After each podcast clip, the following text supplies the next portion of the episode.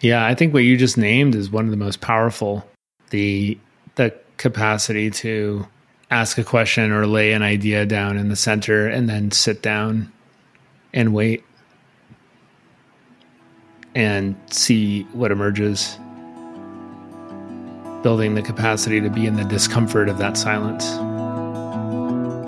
Hey everyone, welcome to Disrupting Our Practice. I'm Shannon Patterson. And I'm Greg Flynn. This podcast is for white bodied leadership and organization development consultants, facilitators, coaches, and trainers. This is a weekly podcast dedicated to the exploration of how we practitioners can disrupt our practices. Those practices where we are unwittingly perpetuating racism, oppression, and harm. And it's all in service to being able to co create a culture of equity, justice, and healing so we live in a world that truly works for everyone. Thanks for joining us as we work to disrupt our practice.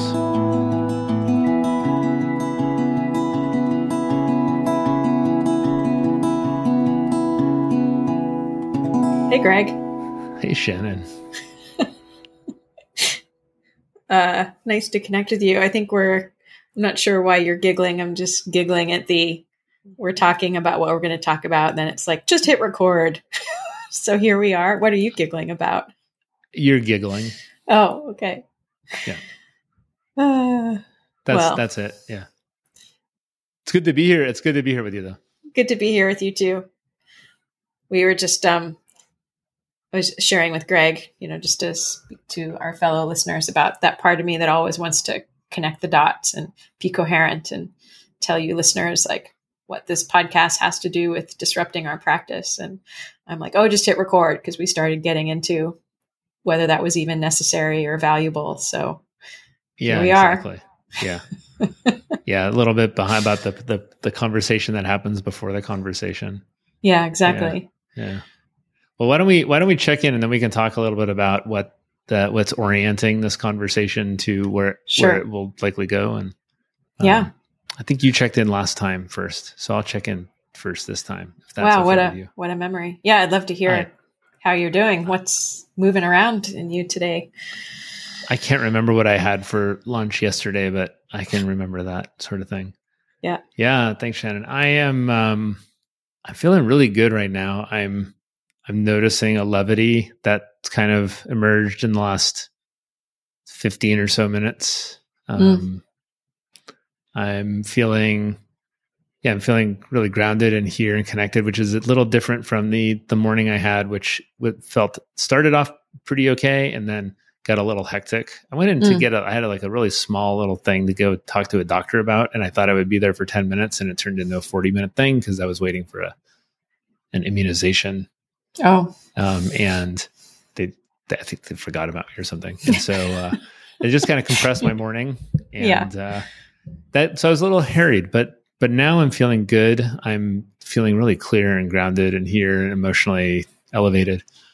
And my spirit's feeling alive and, and good. And yeah, that's me. How about you? Mm. are you checking in?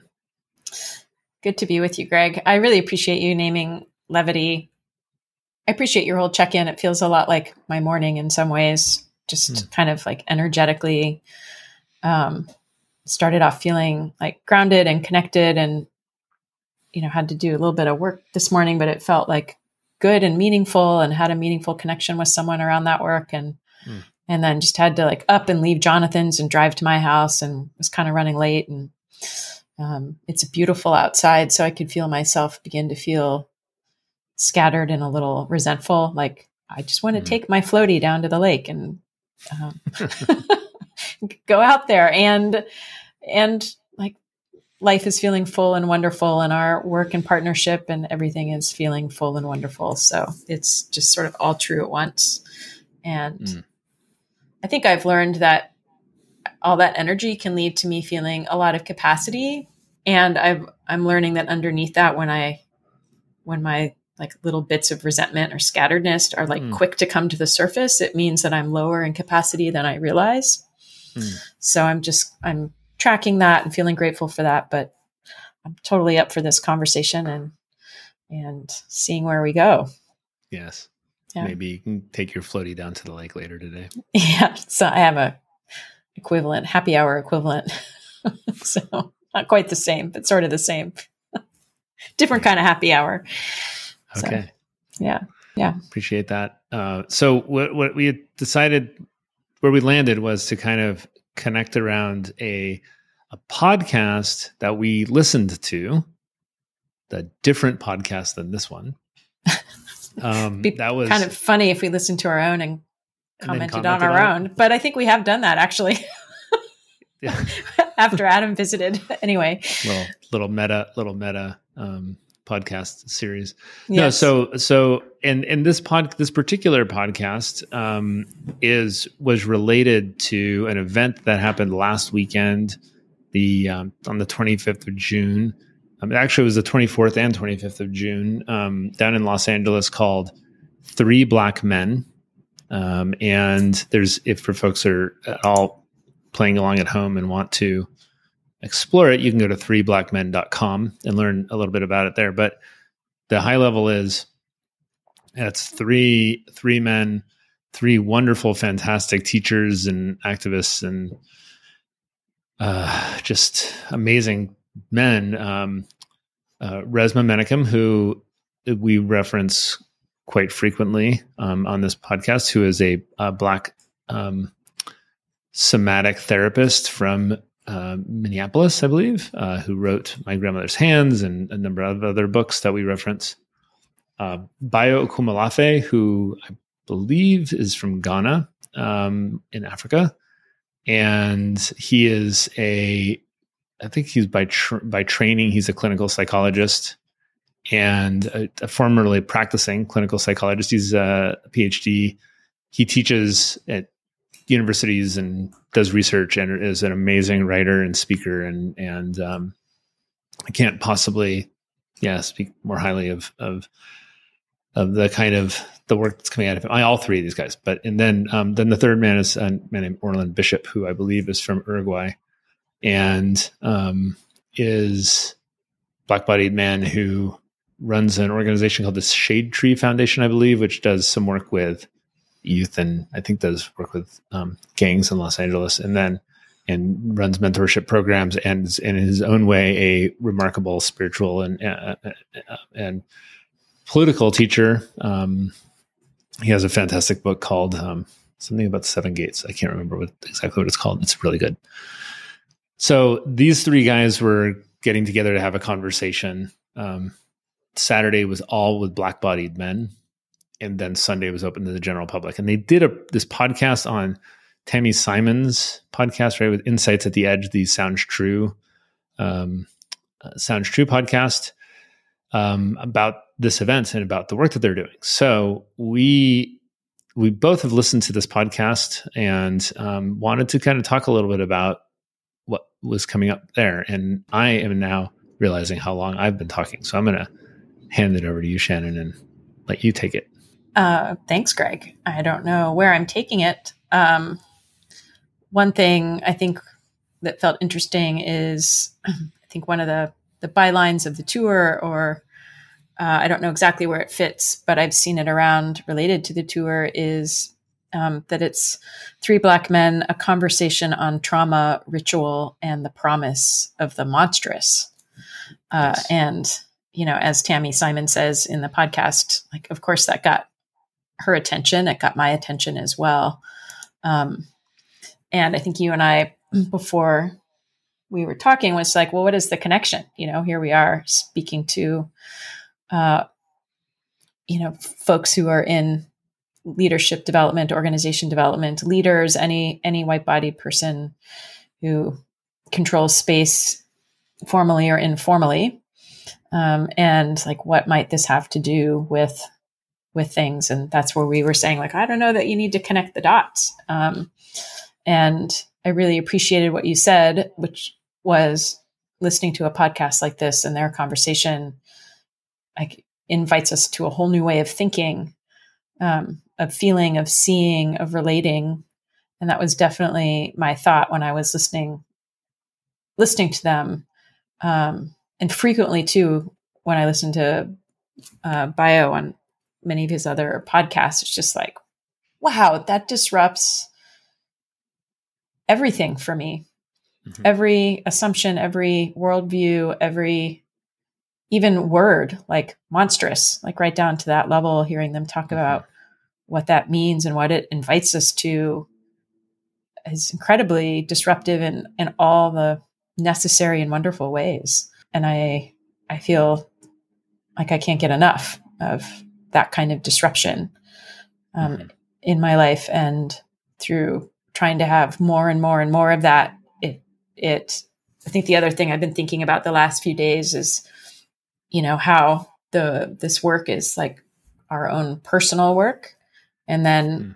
it begins to as you personally are disrupted internally in all sorts of ways then that begins to have me think about my work differently and then my me differently my life differently than my consulting differently than my meeting design differently. So it's not like i can just say hey this podcast is about how to think about creating a safe space or whatever. It's just not that directive or causal.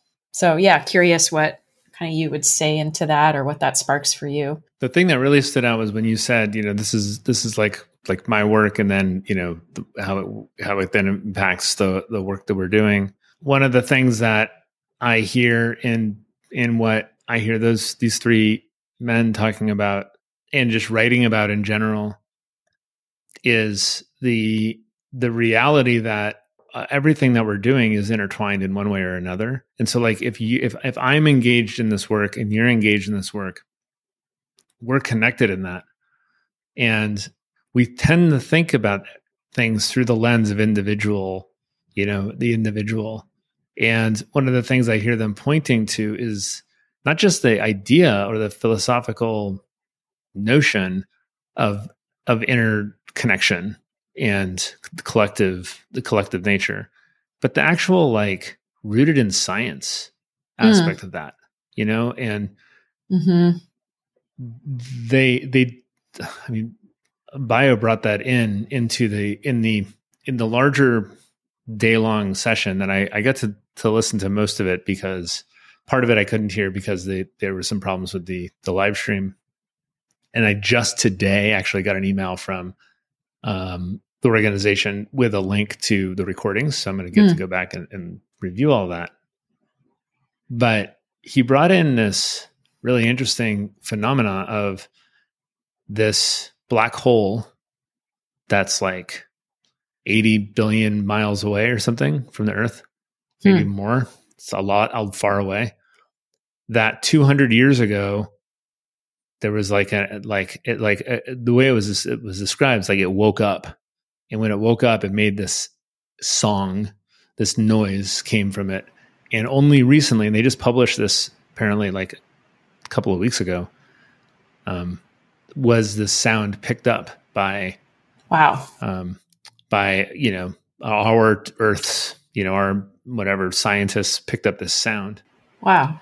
And he talks about how this this happened 200 years ago, and 200 years ago he's like what was happening in in this country mm-hmm. right we were we were if, if we were doing anything we were doubled down on the idea of um, there's a people who should be so dehumanized that we can own them mm-hmm.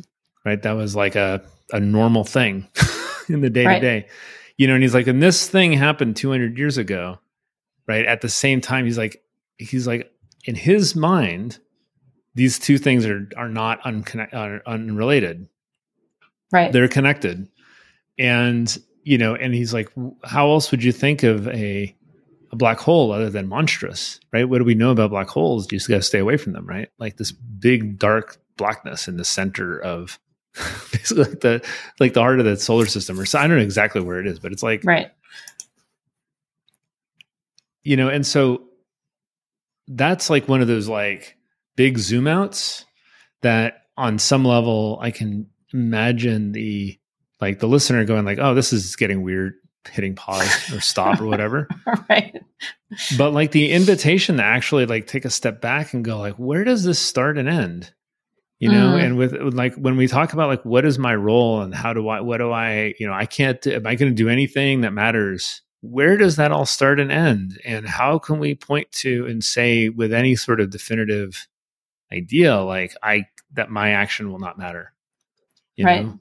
And and so there's a way mm. in which the idea of like when I think about what does it mean to disrupt my practice and to actually like go and do my work in a different way, I can think about that through the lens of methods and approaches and making sure all the voices are heard and all of those things which are important but i can also think about it through the lens of like what are the what are the ripples that are being sent out that'll be picked up you know mm-hmm. by some instrument 200 years from now what are we doubling down on mm.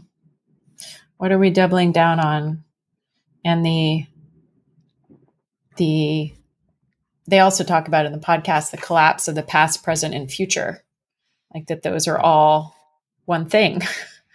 Uh, and you know what you're describing reminds me of that too. Like not only the getting out of such a concrete, literal, present relationship to the to how I might make a difference and how we might make a difference.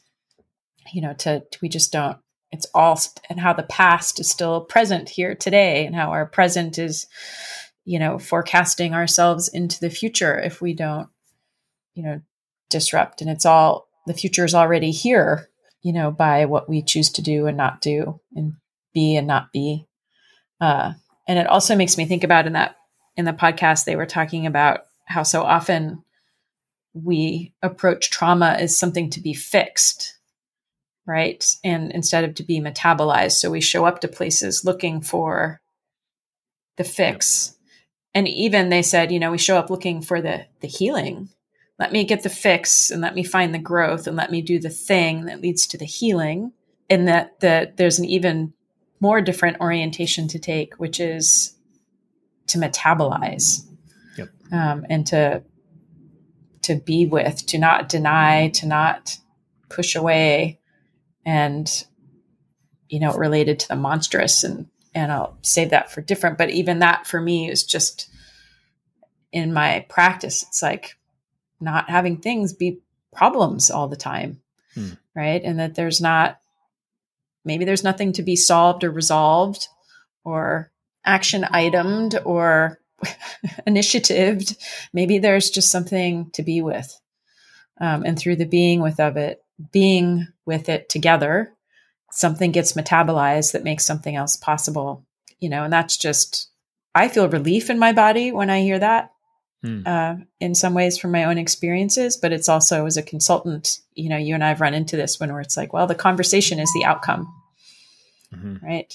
Um, and we're just going to do that and be here in these conversations in more deeply slowed down ways, and that's that's what we're doing. We're metabolizing and mm-hmm. kind of blows people's minds and yeah we can get really stuck right there. Yeah.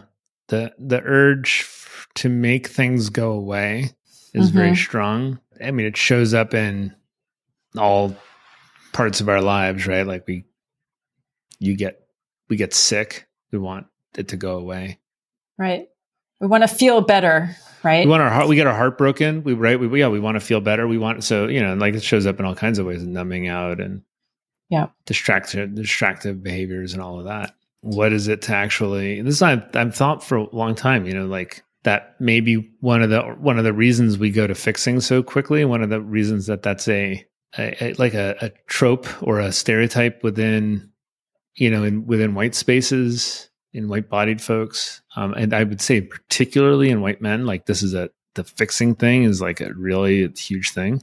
It's really hard sometimes to have a conversation. This is one of the things we work on in the men's work stuff that I do is like supporting guys and just listening and not having to have like an opinion, mm-hmm. you know, or like, or like tell me what to do about it. You know, um, it's something I know I've had to work on a lot myself but what if what if the reason we go to that is because the pain of just being with it is so great? To actually sit with the reality that the people of color in your organization or in the sessions that you have facilitated in your work your career have been harmed in those spaces.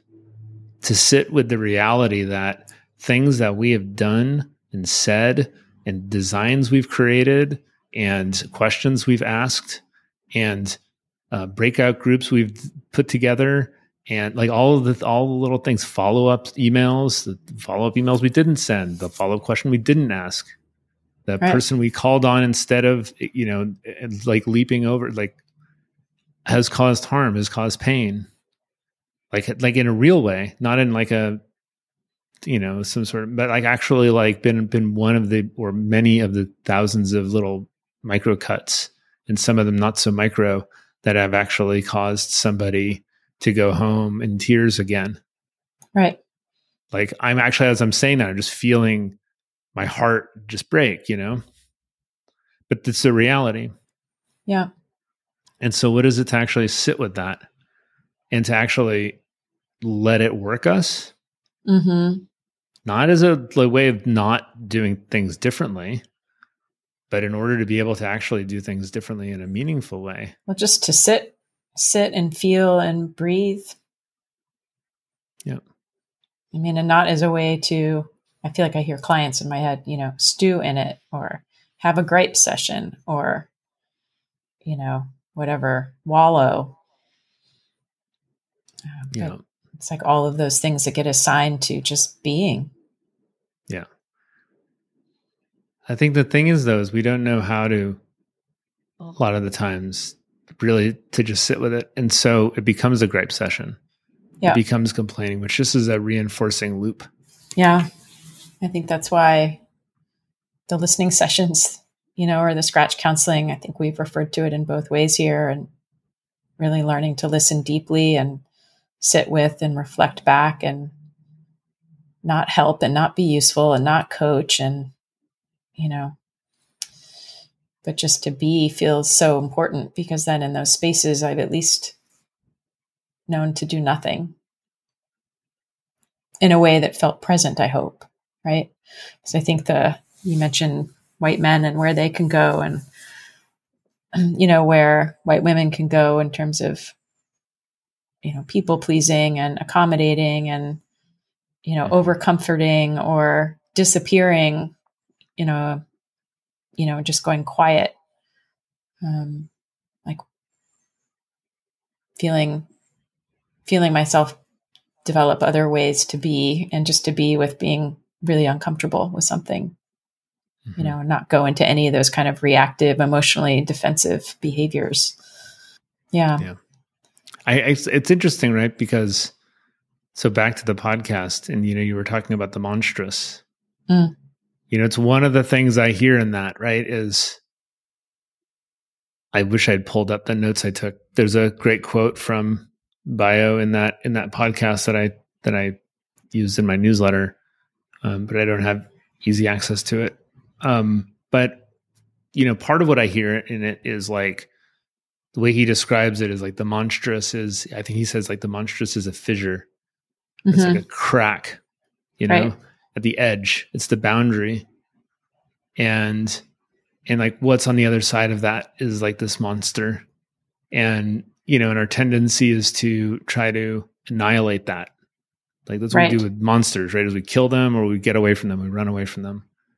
And all that does is keeps us within the confines of the boundary of the edge that within the crack you know as opposed right. to actually the willingness to see what's on the other side of that which is a terrifying scary thing you know so there's there are elements of this like this work in kind of an anti-racist anti-oppression space that in our nervous systems, it's threatening, right? It's threatening because so much of our conditioning has told us we're not even supposed to acknowledge this, let alone do anything about it. Right. And, Certainly don't sit with it. But that's the thing is to actually sit with it is like the idea of that is like you've got this this beast in front of you, you know, and oh, what do what do we do with beasts? You know, what do we do with monsters? And so there's there's something about like the idea of the metabolization of it that is like the relationship with that because the, the reality is is like it, there, it, there is something to be threatened and that that thing to be threatened is the way of our, our view of the world our, the way we've been holding the view of the world if we we can't survive sitting with it in the same way. We can't be the same after sitting with it. Mm-hmm. and that's mm-hmm. that's scary. You know, and so then when when Tami Simon asked the question, which is one of my favorite moments of the podcast of what about people for people who it's too much? What about the people who it's just too un- they're just it's just too uncomfortable? And and Resmaa jumps in, right? Ba- basically says that's too fucking bad. Like this is the work. There is no room for comfort here. Right. You can't only go when it's comfortable. Right. Or you can't always wait until you're comfortable or arrange it in all the ways you know, so that you're comfortable. You might even go as far as to say you can't go if you're comfortable. Like there's there's right. There's like a right. You can't go if you're comfortable. There's a threshold that you've got to cross. We've got mm-hmm. to cross. I know that there's there, there's elements of this that I there are thresholds I've approached and I backed the fuck away from them. In, For sure. In the mid in, in the midst of this work, and I know I've got to cross them at some point. But I I know that they're there and I don't think that the that there's any way around it, you know, if I want to be if I'm committed in this.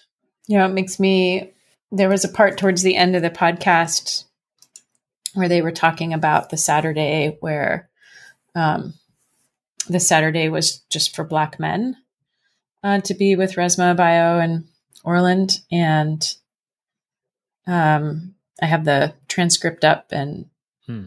uh, Resmaa said, "The day without the white gaze, the day without the gaze of white folks looking at us, is a day when we can be intimate with other black men without that gaze being so prominent." And it just really made me feel, well, it made me feel the harm of the white gaze, the the limits. I I feel kind of what you're the connection I'm making um, is just all of that kind of speaks to a kind of intimacy mm. you know hmm. intimacy with myself you know to go into something to be uncomfortable to take myself into fear and to think of how when i think of the general white spaces that i hang out in intimacy is not the word that i would use to describe mm-hmm. like kind of standard, you know, just the our, the way of being, and it just feels inaccessible mm. to me as a as a body of culture, the white body of culture. Um, like intimacy is not something we are good at. Hmm, mm-hmm. Um, and I, you know, I'm not talking about romantic intimacy, talking more about vulnerability and the closeness that comes through. That kind of vulnerability. And so it just makes me I don't know, makes me all sorts of things. I mean, that's a huge part of what I think we need to grapple with on our mm. within ourselves and when we, when I say build capacity is to build capacity for that intimacy. I think if we're going to have any hope of the kind of relating and metabolizing that we're going to need to do together with others, with people of color, that feels quite a ways away. There's a lot between that and just being able to make it through a business meeting better together. Mm-hmm. Yeah, so it's like a huge, huge continuum I'm referring to, but there's it just highlighted that for me. Mm-hmm. The gap, the gap in our capacity to be with one another. Yeah, which probably starts with our capacity to be with ourselves, right? Mm-hmm. And to just feel our own experience and I think it's one of the values of I'm not going to say I think it's one of the values of having a, a a space, right, a community of people with which to grapple with. You know, to to be in a in a, a white caucus space, to be in a, a men's circle, to be in a women's circle, or a you know circle of folks who you're aligned with, to wrestle with similar questions and and practice that vulnerability so you can practice it yourself in a collective, but in a in a space in which you're not likely to be able to truly cause harm. Yeah. Yeah. In order to be able to like then because I, I think like there's like I do think that there's gradations to this. I don't think that either of us are saying like, okay, we should go listen to this podcast and then like just go into our next client meeting and be like, all right, let's just be together. Like, no, I don't think that yeah, that God, makes no. sense. I think that No. there's like there's these like gradations, and it's like it all has to start with our with our own practice, you know. And what does it mean for for me as an individual, for you as an individual, for the listener as an individual, to say, what am I sitting with? What am I actually able to sit with? What are the what are the monsters lurking on the edges around me that I could go walk up to and begin to build a relationship with and metabolize whatever there is to metabolize here in my life, in my relationship to these systems of oppression, my role in them, the ways I've benefited from them, and the ways I've been harmed by them because we've been harmed by them Right. you know? and and so starting where we are in order to be able to go into our next client meeting not from a like okay let's just be together but from a place that's more felt that's more connected to the reality of what's going on that on in the room because we're more connected to ourselves and being able to feel into the space and actually be able to track what's happening around us Yes, I'm so I so appreciate that, Greg. So just hearing that, you know, having White Caucus space and a practice individually to to understand and do our work around racism and oppression and whiteness and how it lives in us and our trauma stories and so that we can metabolize and learn how to be more deeply with ourselves and with each other and how that that's in service to whatever happens in the room right? So i mean what you do in your practice might look similar right? But when you bump into something like the the presence that you can bring. And then to me it opens up like a whole different way of responding right? That i've developed some capacity for a longer bigger pause um, and a different reaching for different things in those moments besides my usual tools which are usually going to be about comfort or progress or right. fixing or resolving. But now i have some other they're not tools uh some other ways of being i can i can bring into the room for a bit until we need to until we've kind of regulated to the extent that we can um, to be able to do whatever becomes clear is needed next yeah which isn't always clear but you're you know the group's best best guess at what what would be the thing to Yeah. do Yeah. um so yeah i really appreciate you summarizing it that way Yeah, I think what you just named is one of the most powerful. The the capacity to ask a question or lay an idea down in the center and then sit down and wait and see what emerges. Building the capacity to be in the discomfort of that silence. mm-hmm. The really the generative tension of it. yeah building some capacity to listen to one another and offer some reflection so you can begin to see and hear you know what what's happening for people yeah i feel like we've sort of hit a an ending point in a way like a Yeah. come full come full circle to something we've metabolized something i feel like Mm. i feel myself feeling kind of like thoughtful and like yeah something's coming together that i just want to go be with Well, I think it's one of the things, right? Is you know, like you were saying earlier, like the desire to like create some kind of a like direct connect the dots or have some sort of like perfect like okay here's the three the three uh learning points that you know were made throughout this and summariza- summarizing it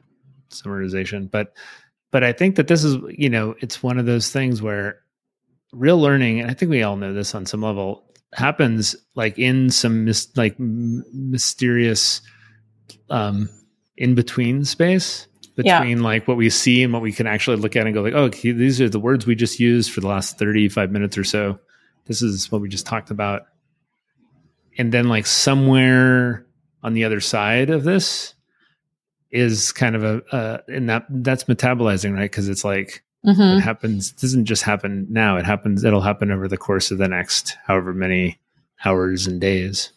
Yeah, and I feel like it it integrates in a non non cognitive way.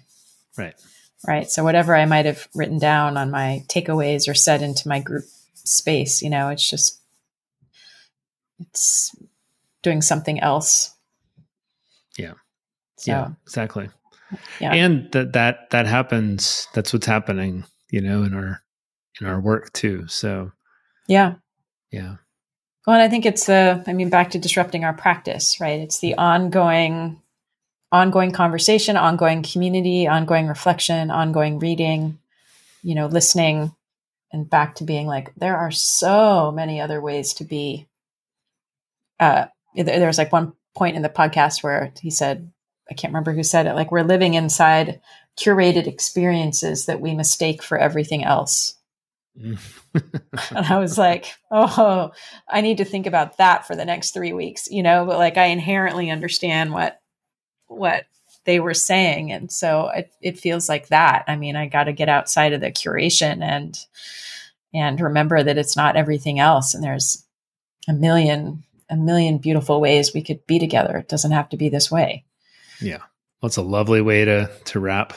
Yes. I feel like it would be remiss to not mention the fact that we do actually have some things coming up.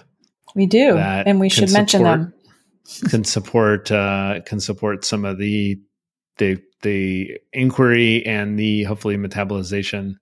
Yes, um, we're doing two free workshops, um, August first and August eighth, one on each date um, is kind of a taster for our upcoming fall program.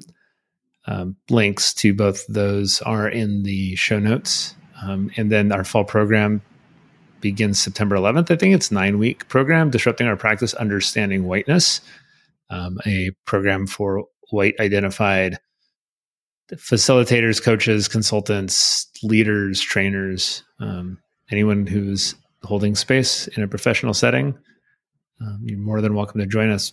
Check those out on, there's links in the show notes to all that. Yeah, including, and once again, this podcast will link there too, um, and to Three Black Men.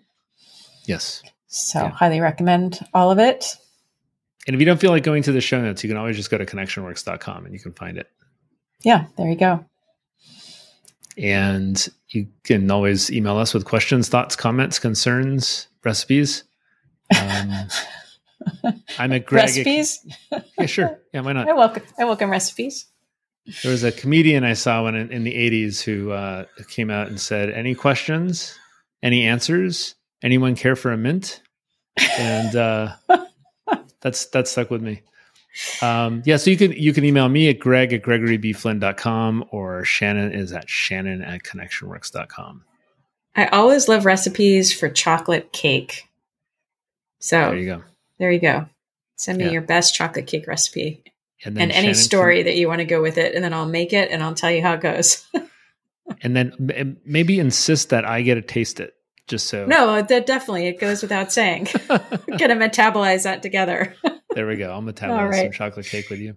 Sounds good. Um, yeah. So thank you for listening. Yeah, very much, and thank you for showing up here every week, Greg, and yeah, having these wandering conversations with me. Yeah, thank you, Shannon. So appreciate you. And uh, we'll look forward to next time. Sounds good. Bye. Bye.